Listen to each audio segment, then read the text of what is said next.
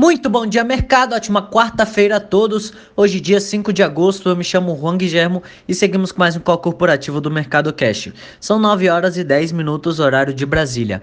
Índice S&P 500 Futuro indicando alta de 0,53% e o índice Bovespa Futuro indicando alta de 1%. O índice brasileiro encerrou o dia de ontem em queda de 1,57, cotado aos 101.215 pontos. Novamente na contramão das bolsas no exterior, o índice foi pressionado pelas ações do Itaú, que desabaram após o resultado do segundo trimestre, e de outros bancos que foram impactados pelo noticiário político. Hoje, os resultados corporativos e a expectativa em relação ao pacote de estímulo à economia dos Estados Unidos contribuem para o bom humor dos mercados. As bolsas europeias e os futuros americanos operam em alta. Na Europa, traz ânimo o balanço de resultados em que o Banco Commerce Bank e a seguradora Allianz, ambos da Alemanha, apresentaram resultados que surpreenderam, indicando um segundo semestre melhor. Ainda em destaque, o índice gerente de compras compostos da zona do euro subiu para 54,9, o nível mais alto em pouco mais de dois anos e acima da, da estimativa. Nos Estados Unidos, a atenção voltada para o novo pacote de ajuda à economia americana com expectativa de um alívio fiscal. O índice de Xangai subiu 0,17%, Hong Kong em alta de 0,63% e Tóquio em queda de 0,26%. Entre as commodities, os contratos futuros do minério de ferro negociados na bolsa de Dalian fecharam em alta de 0,40%, cotado a 127,89 dólares, e o petróleo Brent opera em alta de 3,71% a 46,06 dólares. No cenário corporativo, temos notícias da Embraer, em que a Embraer registrou um prejuízo líquido ajustado de 1,07 bilhão de reais no segundo trimestre do ano, ante um prejuízo de 57,6 milhões em igual período do ano passado. Já a receita líquida atingiu 2,8 bilhões, um recuo de 47% no comparativo anual. Nesse período, o EBITDA ficou negativo em 1,8 bilhão de reais, ante o EBITDA positivo de 101,1 milhões entre abril e junho de 2019. Gerdau. A Gerdau registrou um lucro líquido de 315 milhões no segundo trimestre do ano, uma queda de 15% na comparação com o igual período de 2019. Na mesma base de comparação, a receita líquida foi de 8,7 bilhões, uma queda de 14%. O EBITDA ajustado somou 1,3 bilhão, recuo de 16,25 ante abril e junho de 2019. Clabin. A fabricante de, papel e celulose Clabin registrou um prejuízo líquido de 383 milhões no segundo trimestre deste ano, ante lucro de 72 milhões em relação ao igual período do ano passado. No mesmo período, a receita líquida da companhia atingiu 2,9 bilhões, uma alta de 14% no comparativo anual. O EBITDA ajustado ficou em 1,3 bilhão de reais, crescimento de 39%, com a margem EBITDA ajustada alcançando 45%, a qual era de 37% no segundo trimestre do ano passado. Iguatemi. A rede de shoppings Iguatemi obteve lucro líquido de 43,6 milhões no segundo trimestre de 2020, uma queda de 23% em relação ao mesmo período de 2019. O EBITDA somou 114,9 milhões, recuo de 16,5% na mesma base de comparação com a margem de 71,4%. Alpargatas. A Alpargatas registrou lucro líquido de 44,5 milhões no segundo trimestre de 2020, um crescimento de 53,1%.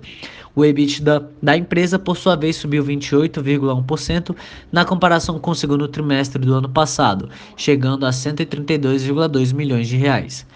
A receita líquida foi de 680,5 milhões, uma queda de 19,6% em relação a 2019.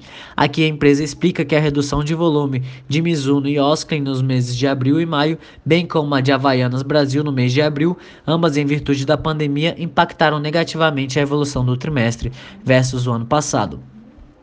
Azul. A Azul informou dados operacionais preliminares referentes ao mês de julho. O tráfego de passageiros consolidado aumentou 40,7% em relação a junho.